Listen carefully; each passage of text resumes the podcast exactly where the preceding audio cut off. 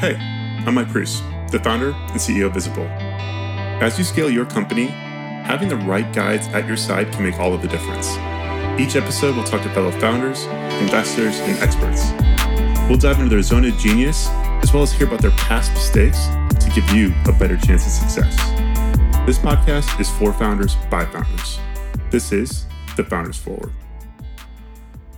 All right, everyone. Today, I'm so excited to welcome Aisha Dozier to today's episode. Uh, one of my favorite people who I've only known like virtually through email and Twitter, but a longtime customer of Visible. Um, I'm getting to see her live right now, which is super exciting. Aisha's a first generation US citizen. Are you a first time or second time founder? Second time. Second time founder. Okay, that's what I thought. Yeah. I, uh, second time founder. Um, and I think you had just an amazing story. Uh, you moved back to Nigeria when you were 10. I spent the better part of your first professional career in investment banking and in finance. You're now the CEO. Aisha's now the CEO of Bossy Cosmetics. It's a women's empowerment movement, I think, first, uh, cosmetics company second. Uh, some disclaimers here. Uh, I am not Guy Raz. Aisha was on how I built this. So um, my question is not going to be as good. Uh, I have some huge shoes to fill. So I guess that's my first question is like, how did you get on how I built this? First of all, Mike, thank you. Um, yeah. It's really an honor to be on your on your podcast, and you know I love using your tool, and I talk to people a lot about. Um, working on. Like if you have investors, it's just a really neat way to give your investors access to what's going on in terms of the dashboard of your company, but then also to communicate. So I think what you're doing is amazing. I just wanted to say that. Thank you. Um, and honestly, the Guy Raz thing, I still don't believe it happened. It's really weird that that I was on that show because I'm a huge fan of it. But honestly, he followed me one day on Twitter, and I thought it was a fake account. and then he, and then he DM'd me and was like, "Oh, I'd love to, you know, I've heard a lot about what you're doing. Can I reach out and schedule a call?" To which I was like, "You've got to be kidding me!" So of course I responded with my email, and somebody emailed me, set up a call, and we had a call. This was many months ago, okay. and then fast forward months later, his team and the call with him was re- he was just like, "I'm talking to you." He's like a really yeah. cool guy well, he's guy and he's a cool guy. and then he, uh, his team emailed a couple months later and said, "Look, we want to put you on our on our resilience series, just to kind of talk about how businesses are dealing in these crazy, perilous times." And you know, I think I fainted and woke up again, and fainted and woke up again. Um, and then we did the show. I was super nervous, and so we started 15 minutes before it went live, and he just made me feel so comfortable. So that's really how it happened.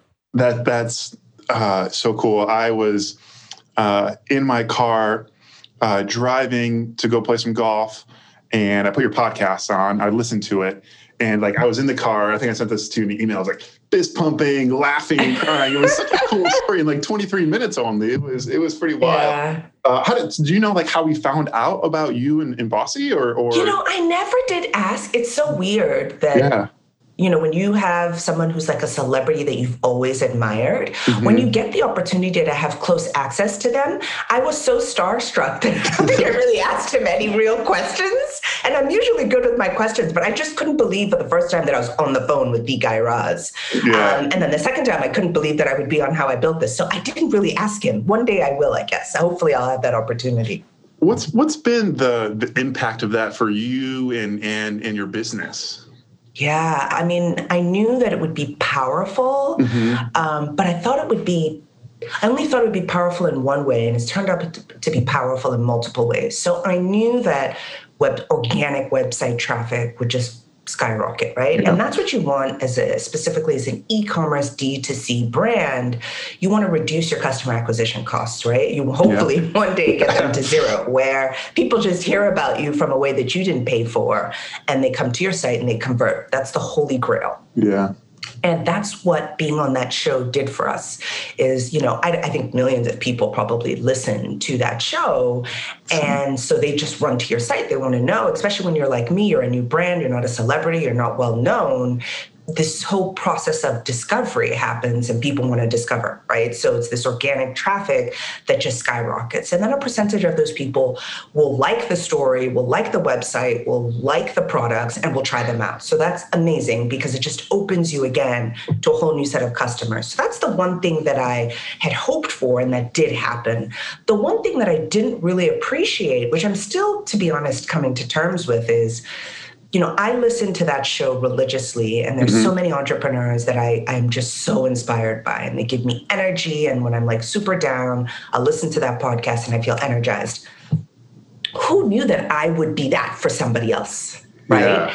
Who knew? And so my DMs are filled with people saying, you know, listen to you on how I built this. I'm also building a beauty brand, or I did this, or I didn't do that, or I'm just super energized, or I'm also first generation, or I'm a whatever. I'm also in finance, but thinking about leaving, or whatever. Um, men and women just being inspired by my story and reaching out to me. So I think that's the thing. It's really crazy when somebody tells me that they find me inspiring. I'm always like, really?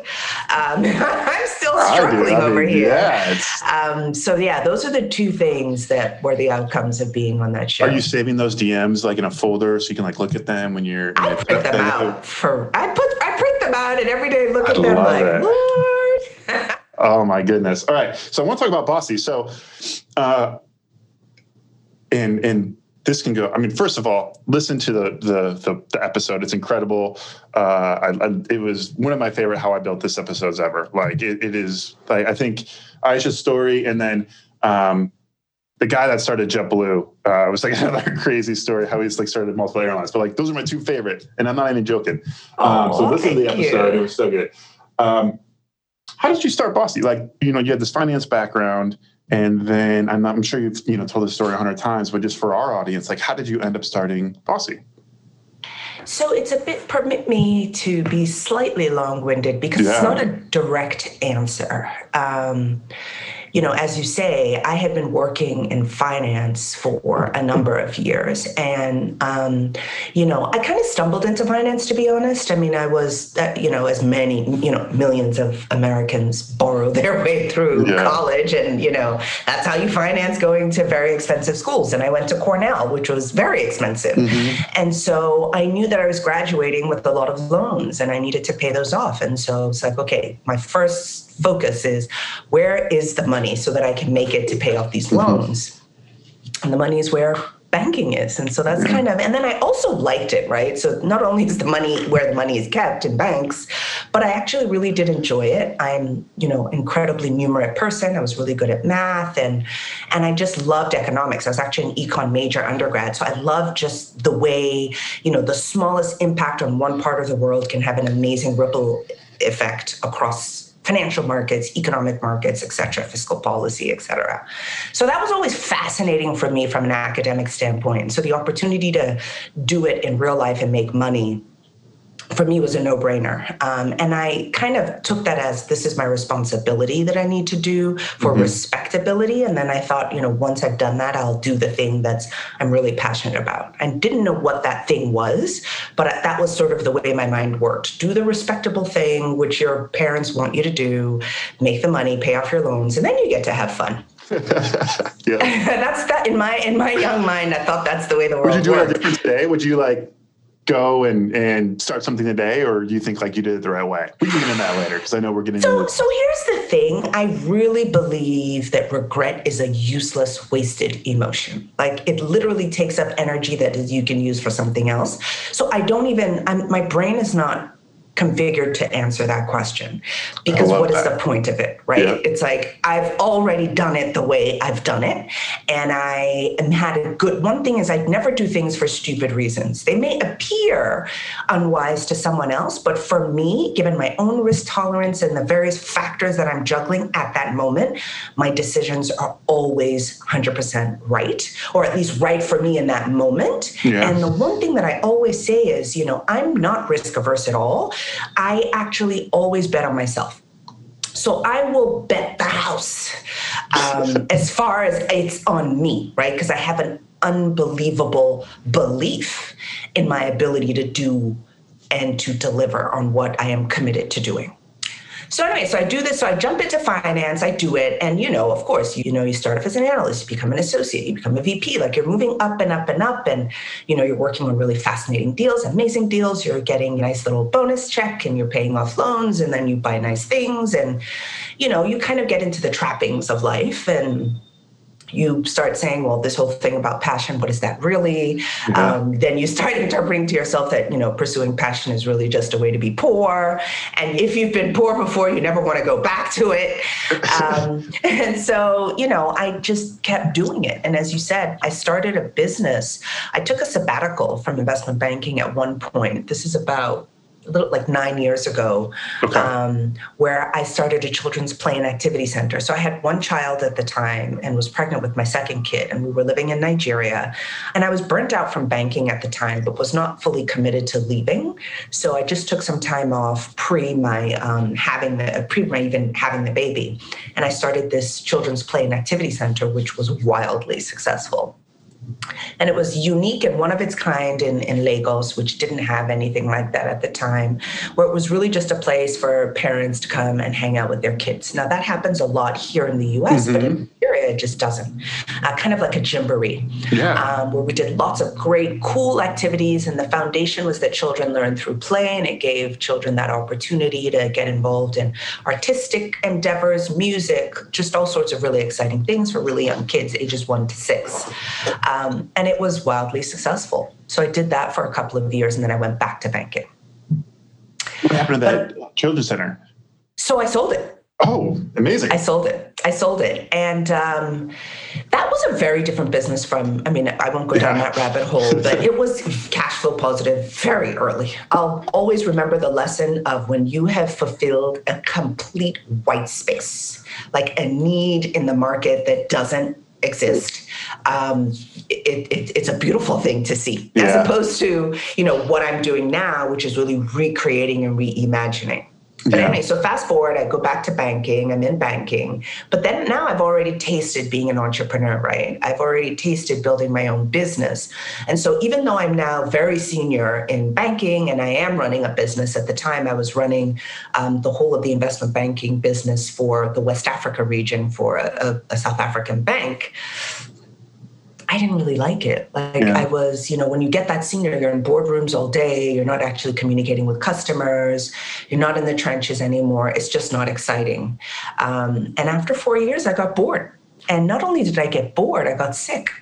Um, I was highly stressed just super stressed, traveling all the time. At this point now, I have three young children. And I um, was ultimately diagnosed with hypertension. And my doctor was like, listen, you need to make some massive life changes. And for me, the minute he said that, you know, when you have this niggling thing in your mind, like, I'm not sure, I'm not sure. And you have a massive event mm-hmm. where you kind of feel like, wait, I could have died. And then that for me was just, I'm leaving, not coming back. And that was it. So I, I quit moved out to Palo Alto to do a fellowship at Stanford um, called the Distinguished Careers Institute Fellowship. And that was just for me incredibly transformational. I spent that year mostly at the design school. Um, and then I just sort of got in touch with that passion that I had 20 some odd years ago when I graduated. I was always interested in fashion, always interested in beauty, always interested in style.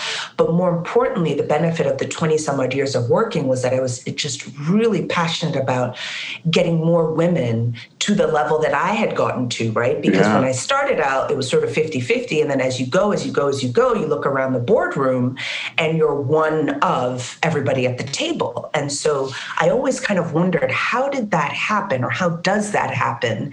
And I wanted to be a part of, of the change.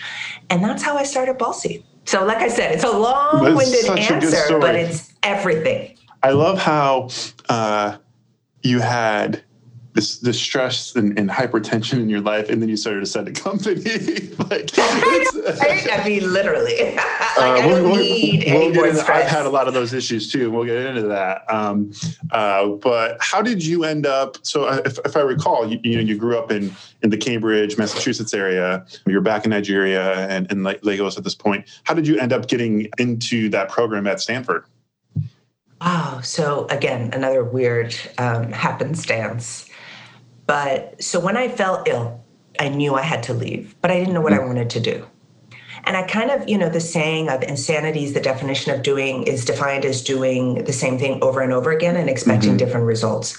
So if you look at my resume, I've pretty much worked at every investment bank. I've worked at Goldman Sachs, I've worked at Morgan Stanley, I've worked at Lehman Brothers. I mean, I've worked in a lot of banks yeah. in almost every continent of the planet. So, and I've worked in M&A, I've worked in equities, I've worked in business development. I've done a lot private, public. I've done a lot of different things. So it wasn't like, okay, let me go work for Citibank to try something something new. That had then now become very boring. Like, stop moving all over the world, doing all sorts of things, and take some time to reflect and to think. You've got a lot of experience, but you haven't had time to really unpack it all.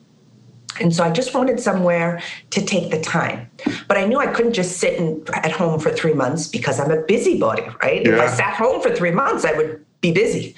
So I said, how do I use myself in the best way? And I knew that going back to school would be the way that I would have. I'm a huge believer in, in just sort of you know amazing educational institutions and how they can really help you fix jigsaw puzzles like all the missing pieces they give you the frameworks to put it together quite nicely so i knew i wanted to go back to school and obviously, I'd already had an MBA, I think almost 20 years ago at that point. And so mm-hmm. you don't get a second MBA. That's silly. So I started to do research And through a series of really sort of fortunate events. Um, I happened to be in San Francisco. I took a vacation out here, and a friend of mine said he was going to campus. And in the Uber, I just Googled, you know, programs at Stanford for people over 40. and and my fellowship kid was one of them. And so I clicked and found the director of the program and emailed him and said, Look, I'm on my way to campus. I live all the way in Africa, so I'm not going to be back in California anytime soon. Um, can I meet with you?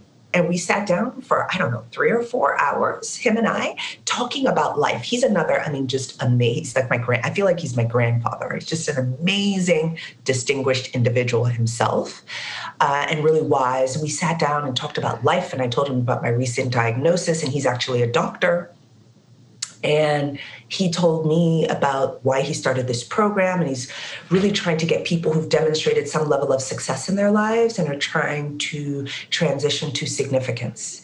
And he wanted to create this thing around purpose and wellness around this notion of leadership. And it just was like, what? How do I, how can I be down?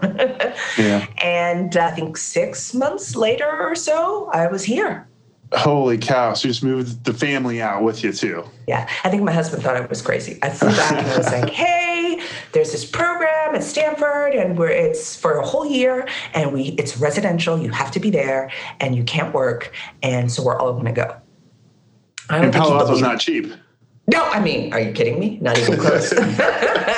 so yeah, I mean, certainly we are privileged. If I contrast the way I came to this world and the way I am, I am certainly blessed that I can pick up, quit my job, move my family to a very expensive place and live and pay for a fellowship and, and, and be here and, and all of those things. I certainly, certainly, certainly recognize the privilege that I enjoy to do all of those things.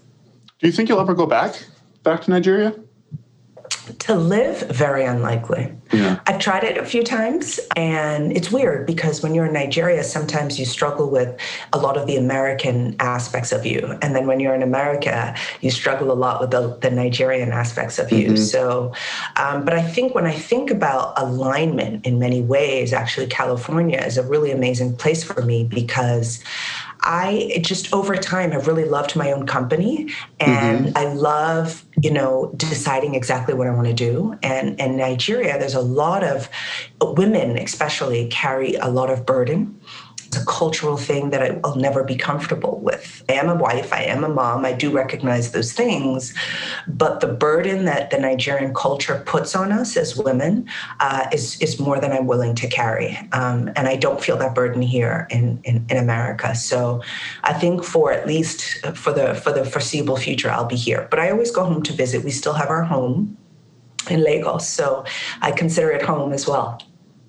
I want to come hang out someday and, and you must. And come. Yeah, I would. Lo- I would love that.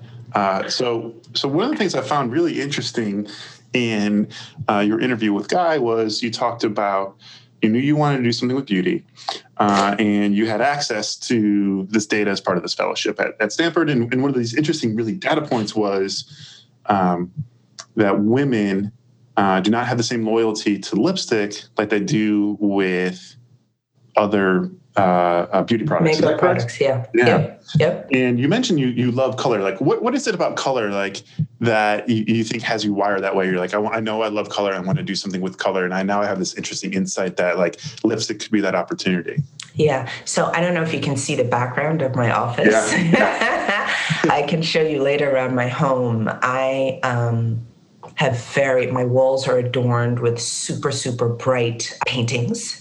Uh, color just this is really i was born that way. That mm-hmm. i can't answer correctly. I love yeah. bright colors. I you know want to walk in when I, I feel so at home when i come in and there's just beautiful tapestry of different colors a kaleidoscope. It just i feel so settled and comfortable in that. I've always loved art and i like art that is very colorful um, and sort of very abstract, but tells. I've really seen it on deep. your Twitter. I'm like, man, where did you get that? I have to yeah, imagine it's one on one because they're been, so cool. I've always been an art collector. Um, yeah. So color has just always been my thing. The way I dress, the way everything. So that's kind of my thing. The way I express myself. Um, and then for me, beauty. So at the time when I was at the design school, I took this cool class called transformative design. And you basically run a whole design process on yourself, which is Mm-hmm. You know, mm-hmm. you are the test, you are the prototype. What do you want to do with your life? It's like running that design experiment on yourself. And it was deeply, deeply, deeply introspective and cathartic for me. But what it did was it made me sort of peel away all the layers that you build with life, right?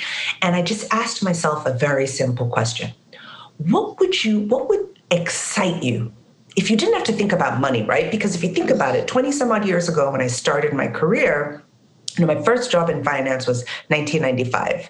I was focused on money, right? I mean, mm-hmm. I think I made $600 a week. And to me, that was a billion dollars. I mean, I could not believe that somebody pre tax was giving me 600 bucks a week.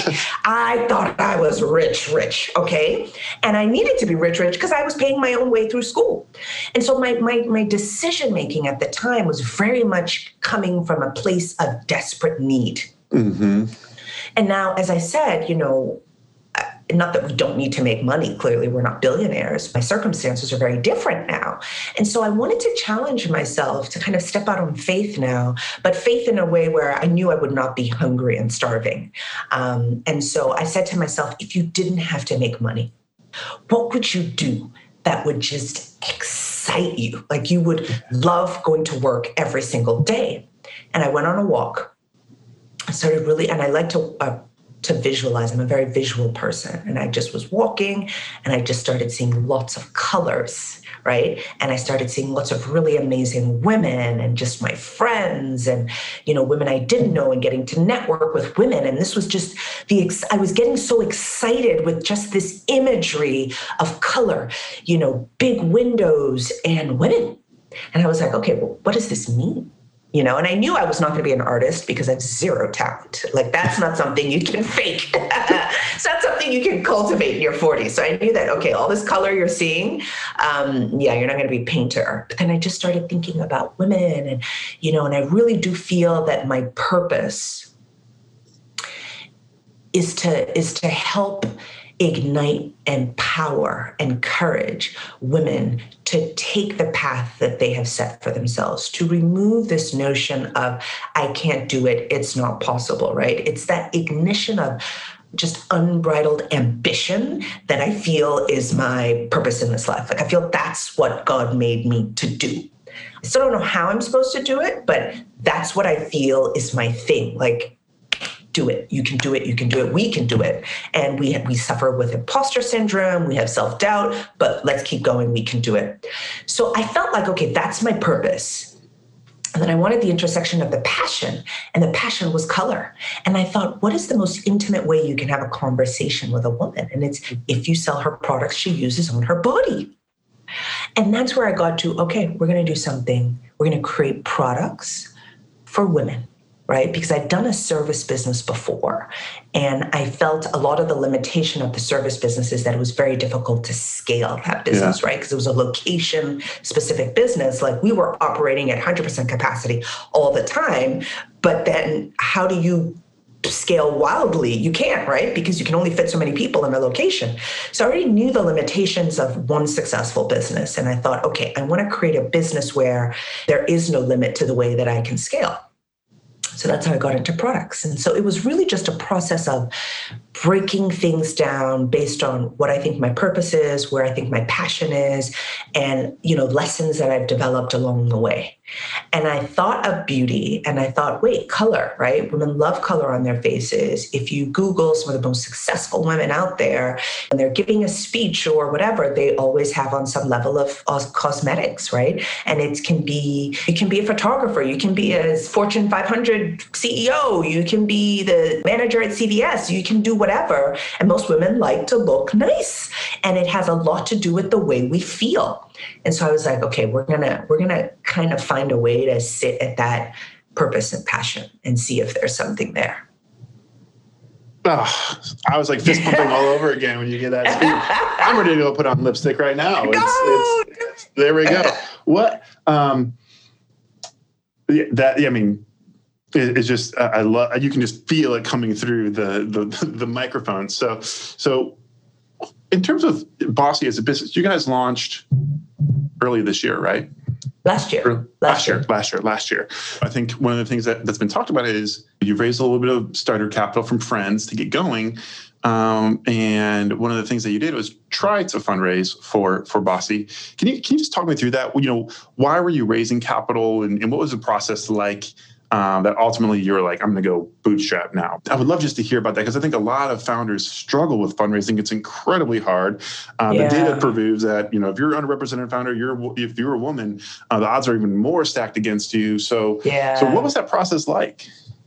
So I think that I was naive in starting it. And it's interesting because I'm a finance person. Why would you be naive mm-hmm. about this? But I think that when you have all of the businesses that I've worked with as an executive are large corporates, right? Um, massive businesses. Mm-hmm. Um, I've never really worked with venture capitalists, to be honest. Uh, the guys who write checks generally are private equity investors with the clients that I've worked with.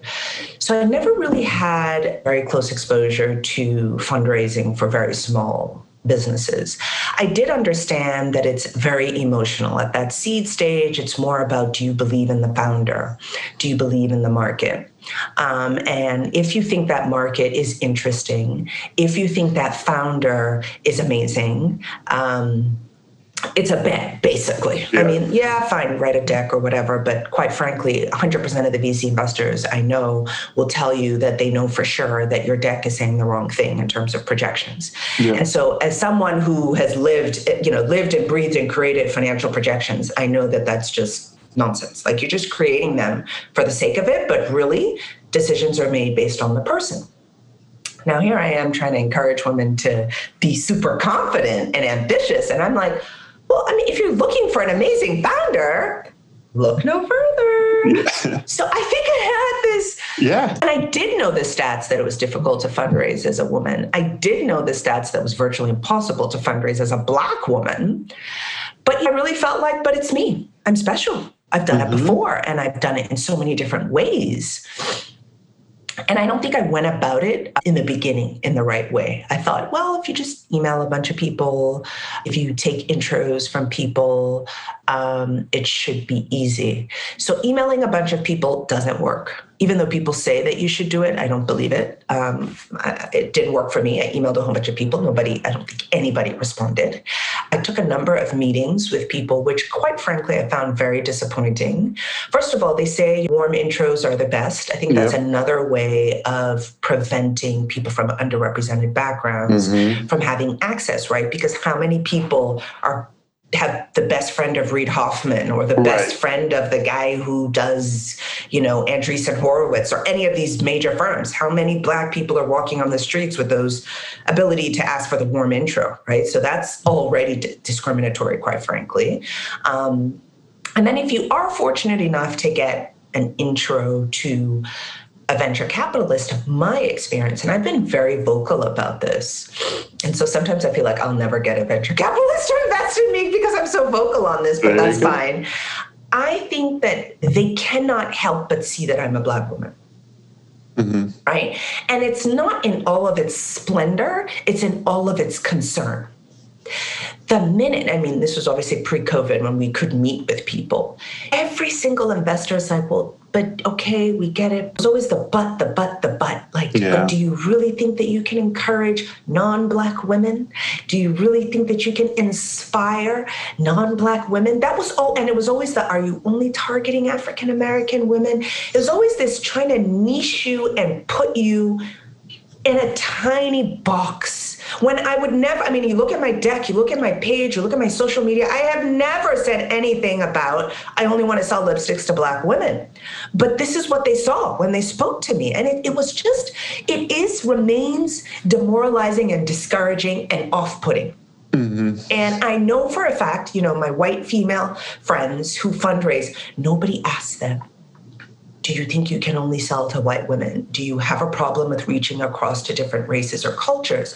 And so it just, it's the thing that bothers me, to be honest with you, Mike, if I'll be, I mean, honest, I am being honest, is that obviously I don't believe that we should be colorblind, right? Because we have different cultures. And I think that we just, if we try to pretend we're colorblind, first of all, we're not, but then we just erase everything that's interesting and beautiful about people. But then the point about not being colorblind then is that that's all you see. Yeah. When you speak to me, you can't get over the fact that this is a Black woman. And is she really going to be able to deliver? And what I have found so amazing when I told you is that people that have DM'd me after my Guy Raz interview is I always go and look at the picture of the person. 99.9% of the people who've told me that I've inspired them are white. You know what I mean? They yeah. are white. So I'm like, okay, but venture capital investors think that I can't do this. So I just realized very early on that, you know, trying to help people with their very conscious bias is a waste of my energy and time. You have to remember, as I said, I started on, on Wall Street in 1995. It was not what it is today. Okay. It was an incredibly biased place. Yeah. I was working at Goldman Sachs as a Black woman, one of two on the entire floor. I know what I went through over a 20 year career. And I thought to myself, I've been through this journey.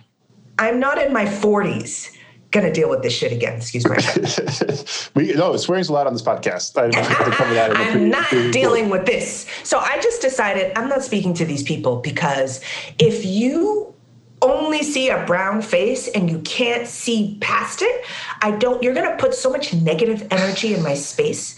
And remember, I'm doing this because I love it. I'm enjoying it. I'm creating things and people are buying my products. So you know what? Maybe I'll just reach out to the people who actually believe in me and take some of my savings. Um, and let's just you know maybe you don't have to raise two three million dollars and go like this. Maybe you just take your time right? And there's something to be said for that patience. And, you know, I am a newbie in the industry. And so there has to be a lot of humility in terms of learning, right? What you don't know that you don't know. And mm-hmm. so it's been a blessing, a way and a disguise that, you know, when you have less money, you, you don't have money to waste. So I got some money from some friends. I got my first check I got was from someone who is an advisor to me. His name is James White, and James is uh, was the CEO of Jamba Juice, and he's now sits on a bunch of different boards, an incredibly successful executive. And he saw that I posted something on LinkedIn before I had even launched, and he called me and he goes, "Wait a minute." You know, we were at the Stanford program together. He's like, wait, you're starting a company?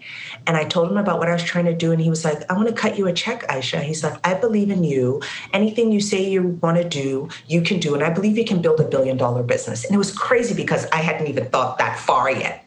And the fact that someone like James just believed in me and wrote me a check was so energizing for me that's I don't have institutional capital. I, I am 100% certain that it is a blessing in disguise. Um, you know, will I one day want institutional capital? Perhaps. Will I tolerate having conversations with people who say very stupid things pertaining to my race? No. So it's TBD on raising future future rounds. So do you think that you'll kind of be of a place where it's more inbound, like, hey, you know, I'm interested about investing in your business, or is it uh, you think you'll run a process, or just like it's, you know, I'm not even to that point yet, because I, I hear you around like not wanting to work with with you know certain people, types of people. You know, I don't know yet. Let's see. Oddly enough, I've had a number of inbounds, and the inbounds have always come from growth investors. Yeah. And I have to say, I love growth investors way more, just talking to growth investors way more than venture capitalists, to be honest. Um, but obviously, I'm too small for a growth type check. Um, but I can see that if we did get to that time, we'd have a much better, I'd have a much better experience, right? Because yeah. then it's like, what's your revenues? What's your EBITDA? Where are you? You have metrics. Yeah, they're just talking clear. numbers at the growth it's stage. You're like, super objective, right? Yeah. And, and you can't argue with objective metrics as opposed to, you know, at the very early stage, it's super subjective, and that's where all the bias of the planet sits, right? And so for me now, it's just, I think one foot in front of the other, one foot in front of the other. How do I grow? How do I grow? So I'm always looking at, you know, data, data, data, data. I'm a data poor. Like I'm just always looking, how do we do versus yesterday? What are we doing this? What are the conversion rates? Where are the exit pay? Where are we dropping off? Where are customers not working? Like just all the time. Like if I blog, how, how does that send people to this product? Da, da, da, da. So that's my I'm in a, I'm in school in many ways right now because I'm learning like what's working, what's working, what's working, I, yeah. I'm experimenting. I love data as well. I wrote that down as a question. So what are some of the interesting things that you've learned through data? And maybe I'll, I'll, phrase this in two different questions. So, what are the things you've learned getting deep into the data so far with Boss? Has it informed any major decisions um, and then also, when do you go to your gut instead of the data? Like, is there ever a time where you're like, yeah. maybe the data is suggesting this, but my gut says this is the right answer? A lot of times, every day. Um, so I would say, so a couple of things. In the beginning, I was intrigued, I would say, to learn um, that in the beginning when we started, people would visit the page at least five times before they transacted. Mm-hmm.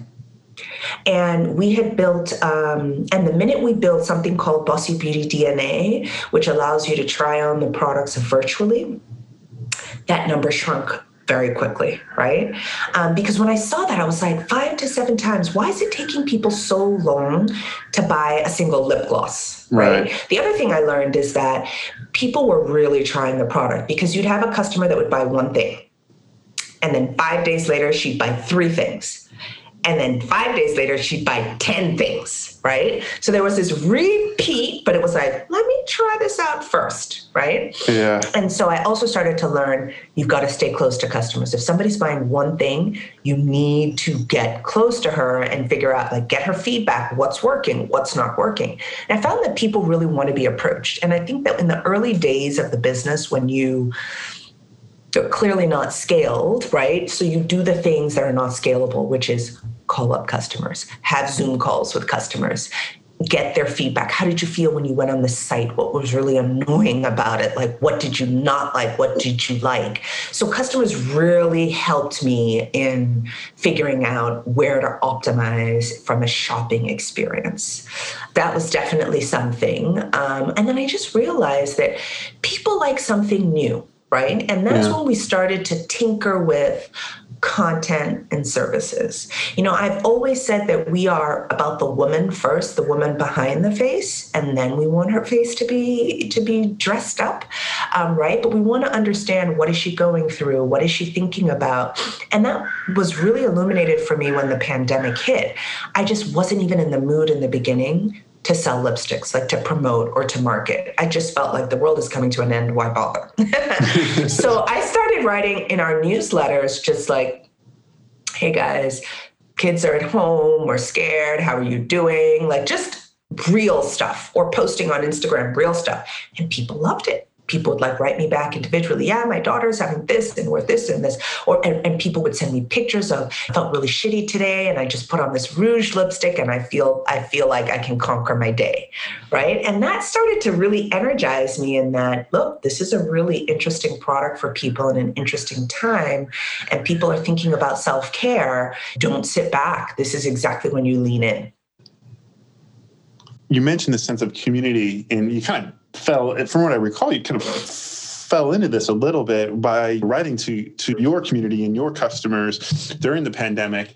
Do you have a, community strategy going forward, or, or is it still kind of organic? As I said, I'm a real believer in experimentation, right? Mm-hmm. So I'm also trying to figure out so I personally, as Aisha, love writing.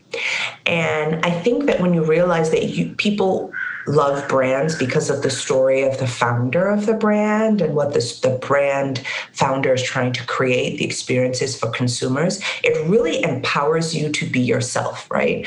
To really be unique, especially in a business like beauty, that it, especially makeup that is very saturated. You know, what's a red lipstick is a red lipstick is a red lipstick. Why is your red lipstick different? Why should people want to buy your products, right? It's really honing into what distinguishes you as a brand and what makes you great. And part of that was me being confident enough to just be myself. Right. And so when I blog a lot, I find that people, when I just write, like I did this one blog post of what happened, I didn't have a nanny. I didn't have a nanny, which was like the first time in my whole time of being a parent. I had no help at home. My mm-hmm. husband was out of town, and I had a big meeting with a potential retailer. Um, and I had to take kids with me to the meeting. And I was just like, oh my God, what do I do? But eventually I was like, look, you want the business and you need to keep the kids. So I was like, so I show up, I'm like, yeah, drop the kids somewhere. So I show up to the meeting and I'm just like, hey, um, I've got my three kids. They're very good. They're going to sit over in the, in the in the corner. Do you mind? And of course, they were fine with it.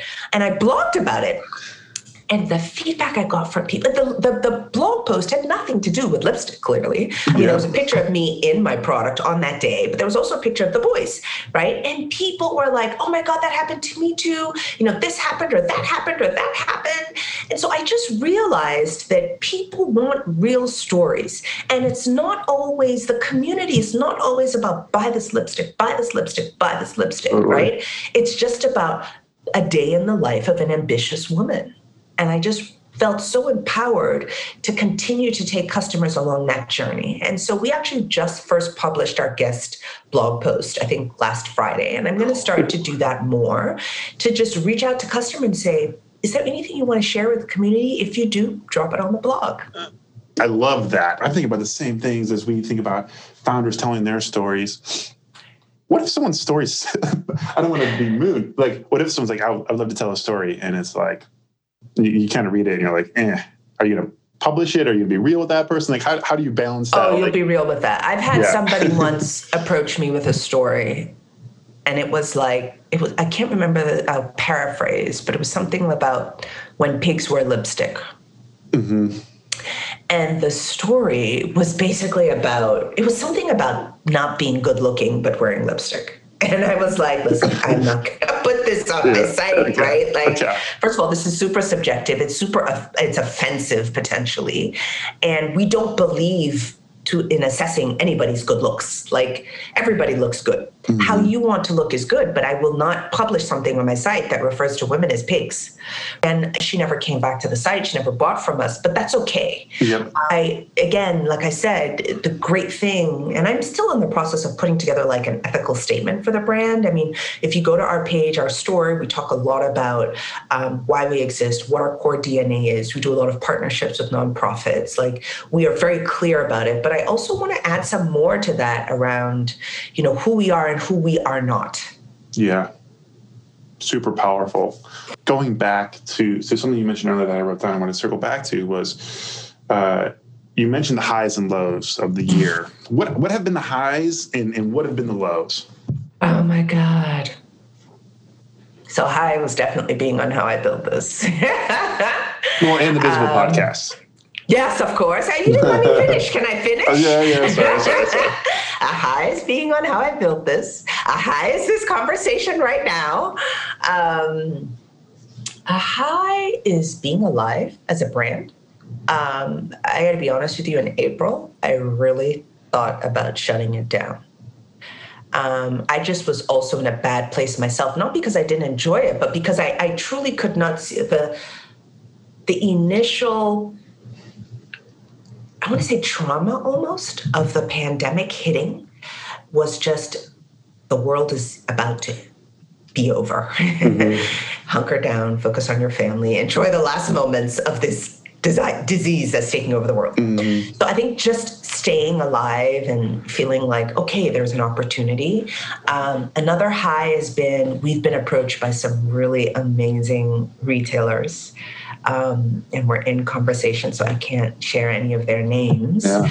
Um, and just the notion that in under two years we can be having these type of conversations you know that you are discoverable right because i want to put this in context for you mike my biggest insecurity in starting this business was that i'm not a i'm not a marketer right? When you have a business card that says Goldman Sachs, Morgan Stanley, Standard Chartered, etc., a whole bunch of people have done the marketing for you. People make the assumption that you're smart, right? When you've gone to Cornell, you've gone to Harvard Business School, you've done the Stanford thing. It's like you have this whole credentialized thing that when you're walking into a client's office, they assume you're intelligent. Yeah. Now, when you are selling beauty products, nobody gives a damn. It's like, why is your product efficacious? Why do I care about you? There are 5,000 other lipstick sellers. Why is yours different? Why should I spend a dollar on you? And so I was super intimidated, petrified. How would I get one customer that's not my friend, like somebody who's not like, okay, you're my friend, I'll support you. I had no idea how that would happen. And it just worried me every single day that I would not be able to distinguish myself. And so to forward to under two years, where you and I are having this conversation, where Guy Raz is DMing me, where major prestige beauty retailers are emailing me, like, yo, I don't know what to say. If that is not miraculous, that is i don't know what else to say so in under two years i feel like in terms of highs we this brand has found its way on some really amazing radars, and I am super humbled by it. I am super grateful. I mean, the work has only begun. I still have so much. And when I look at like the goals, it's like, woo.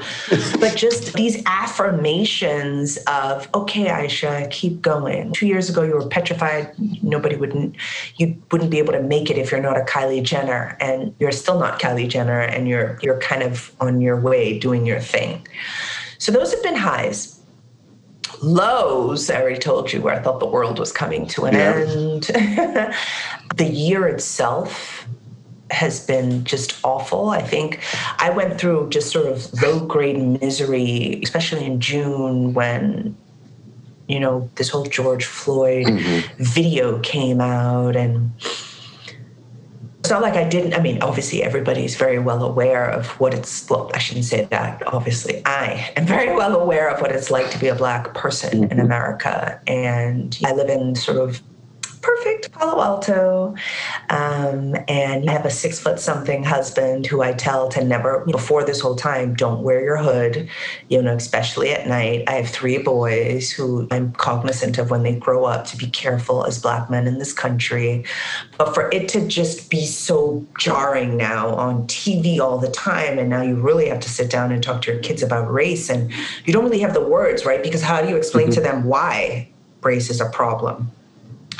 So that was a super, super low period for me um, in this year, um, and it just really made me feel down as a as a business owner, as a woman, as a mother. Um, that was challenging and remains challenging, but it was really, really deep in the summertime. Um, yeah, I would say that those are those, and then just the general business malaise, right? I mean, my supply mm. chain was. I'm still waiting for products that were yeah. supposed to be here in, in March. You know, I had hoped by now we'd have a whole new collection of things. You know, all my ambitions for this year, at least when they started the year, is completely different. But like I said, I've hit goals that I didn't know to have, and I've missed goals that I did have. Um, so yeah, I'm just hoping that things get better. Well, clearly you are a fantastic marketer. Uh, Thank you. Because the, of all the success you've just laid out, how do you think about and, and there's a much longer conversation to be had with what I'm about to say, but how do you think what do you do to try to change those lows into, into highs or, or how do you just combat those lows for your own your own psyche? So i am i'm a christian. My faith is the most important thing to me. And this year I've, I've been on a really special journey with god in just letting go Mm-hmm. right? It's like, even when I said to you where I felt like a zombie apocalypse has hit, the world is coming to an end, even at that, I, I prayed about it and I was like, okay, God, if that's your call, I just want me and my family together. If we're all going to go, we go together and it's going to be okay. I have a very heightened sense of conscience because of my Christianity. And so I try to do good at all times. I try to live in a way that is in, in, in, you know, with the principles of my Christianity. And then they just keep me calm. I tried once you, and once you understand that you don't have control over anything, you let things go. And so again, it's this one foot in front of the other, one foot in front of the other, but knowing that there is a higher power that is orchestrating everything for you. And so even when I have disappointments, right? I mean, in some of these highs that I've told you, some of the, the retailers that I've spoken to, some of the conversations haven't gone as well as I would have hoped, right? And you're like, oh my God, I thought this was a win. Why is it not a win?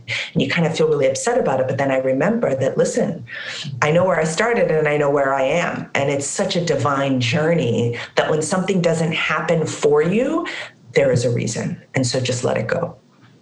And so honestly, I have to say that a lot of the calm that I, you know, somehow exude right now is is real is 100% based on my spirituality. I don't call it religion or religiousness because I think that's more of an institution as opposed to spirituality is more of my relationship with God. That was an incredible kind of journey there for myself. uh, uh, kind of touching on that, uh, what in on how you deal with the lows, uh, your own stress. Do you have a routine, or what are some things you do to stay? Um, you know, is it like a routine, or how do you stay sane, quote unquote, as yeah. like as a founder? Yeah, yeah. Wow, like so I feel like a, uh, my really close friends are my co-founders by force. it's like, guys, I have a problem and somebody needs to help me. It's like the WhatsApp messages are going, the text messages are going. My poor friends, I'm like screenshotting this thing, like, what do you think about this design? Should we change this? Should we change that? My husband is you know, he's just a super, super believer in me. And so when I'm down, he's the first person I go to because he will very quickly convince me as to why I'm being completely silly about being down right now, about this, the way I feel. Um, so my husband, my mom is a great supporter. My children are amazing. Like if I say to them, oh, oh, I'm down about this, and they really encourage me, I take them on the journey of entre- entrepreneurship. We fulfill at home. So they're, they get to see how busy mommy is with fulfilling orders orders and, we have new products. I show them. They think it's really cool what I'm doing. I mean, they listen to how I built this with me all the time. And so when I told them that Guy Raz had reached out to me. I mean, they literally did a dance in the living room. That's how much they, so my, my family is a Guy yeah. Raz like Stan family. I, like I said, God is a, a, major way how I how I keep afloat my friends, my family. I just have a, a really beautiful, supportive tribe. I am, and again, I, I attribute that to God and just putting the most amazing people around me. Um, James, who I mentioned, was the CEO of Jamba Juice. When I've got like some, and I'm having these conversations with retailers because he has grown a huge retail brand, I pick up the phone and I'm like, James, I yeah. need to talk to you. What about these terms? Can you help me with supply chain? So I have like these really amazing, even last week, I spoke to this guy who used to be the CFO and president of Elf Cosmetics, making him my advisor. He doesn't know yet, so I hope he doesn't listen to this.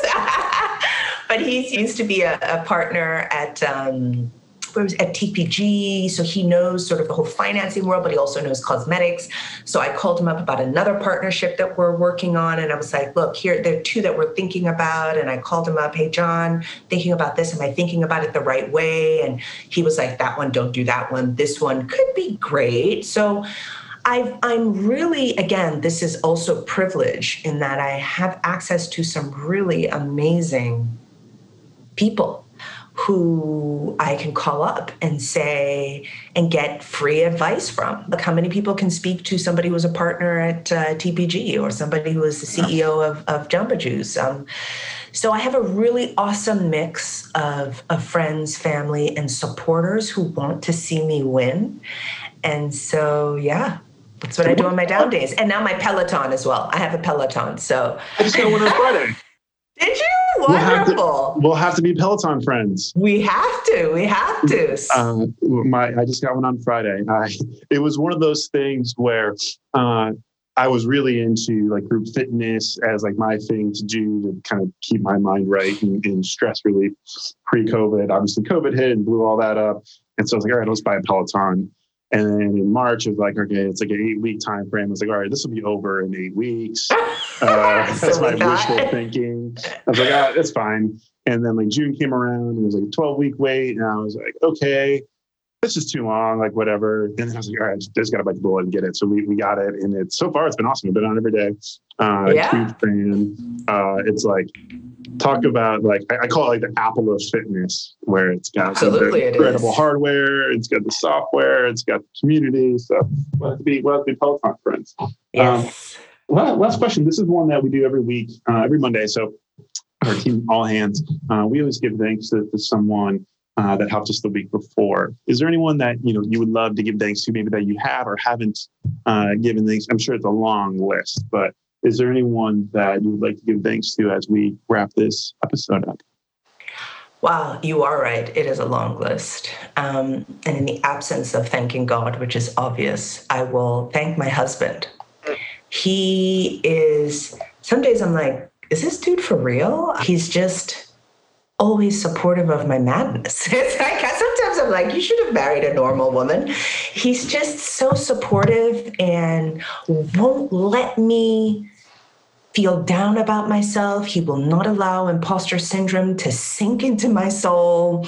He is such a believer in me. He is he's super in my corner and I'm you know really grateful for him in terms of that support um, and just making me feel like I can fly. And when I when I doubt myself, he will set me straight and he will tell me you are you are you are underselling yourself. He'll give me that hard word that I need.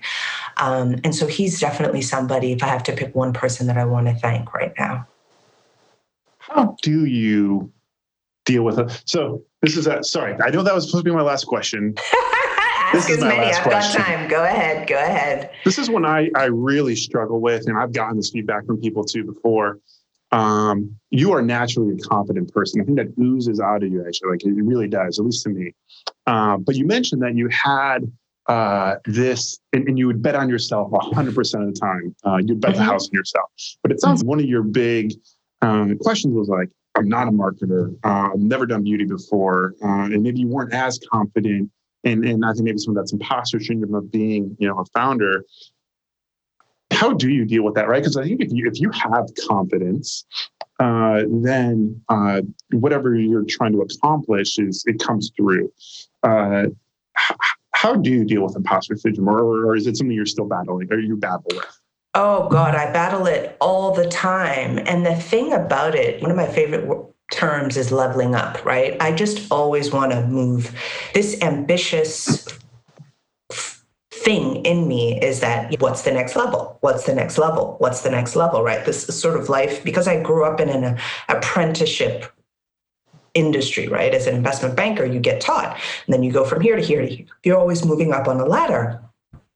And so every time I'm at a ladder, I'm super nervous about being on the ladder. And then I get super, super, super comfortable because of, you know, that that discomfort and that fear and that insecurity then kind of makes me focus, makes me grind down and work and, you know, kind of feel that mastery.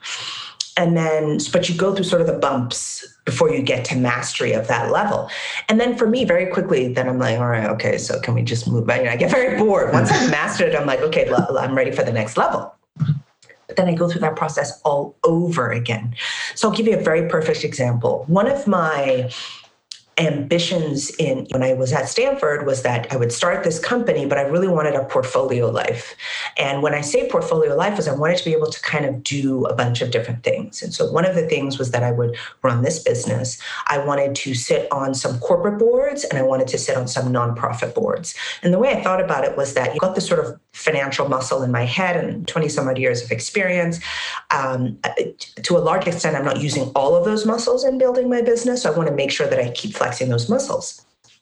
And every time I get called to be on a board, I will look at who are the other board members and I'll tell my husband, oh my God, these people called me for the board. I'm so nervous. Like, can I really have a seat at the table with XYZ? I'll go through this all over again um, where I'm not good enough. Can I really have something to say at the same table with, you know, XYZ? And I go through it again and then I say, if it's a board that I ultimately say yes to, I'm intimidated. But then eventually I'm like, that guy's cool. We're good. We're good. Like he's got yeah. his thing. I've got my thing. I'm good. Right. After a while. And then it's like, ah, it's fine. And then the next board comes and you're like, I don't think I can sit at the table with this person. Right. So it's just this.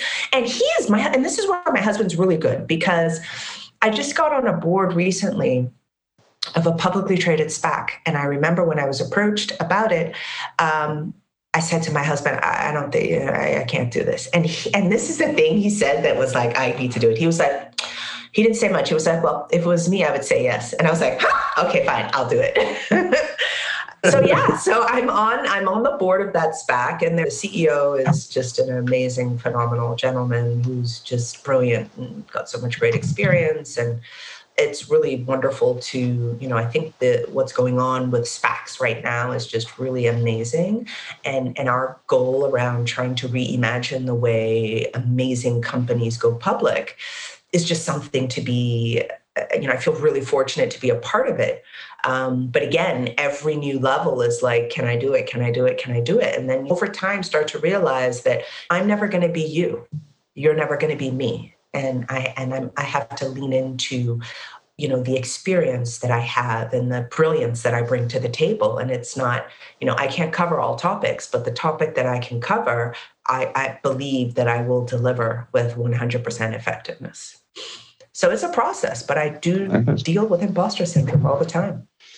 Well this again uh, has been incredible. I was i think crying laughing fist pumping again uh, so thank you, Aisha, so much for your time. I know it is probably the most valuable thing you have as, as a person and as a founder. Thanks for coming on. Uh, I can't wait to do this again. And maybe we'll even talk about SPACs at some point, or maybe Bossy is going to have a SPAC. So thanks again for coming on, and we'll see everyone soon. Thank you so much, Mike. I really appreciate that you invited me to your podcast. I hope your community loves it. It's been an awesome experience being a customer of yours. And just thank you for giving me this opportunity to share my story. I love it. Thanks.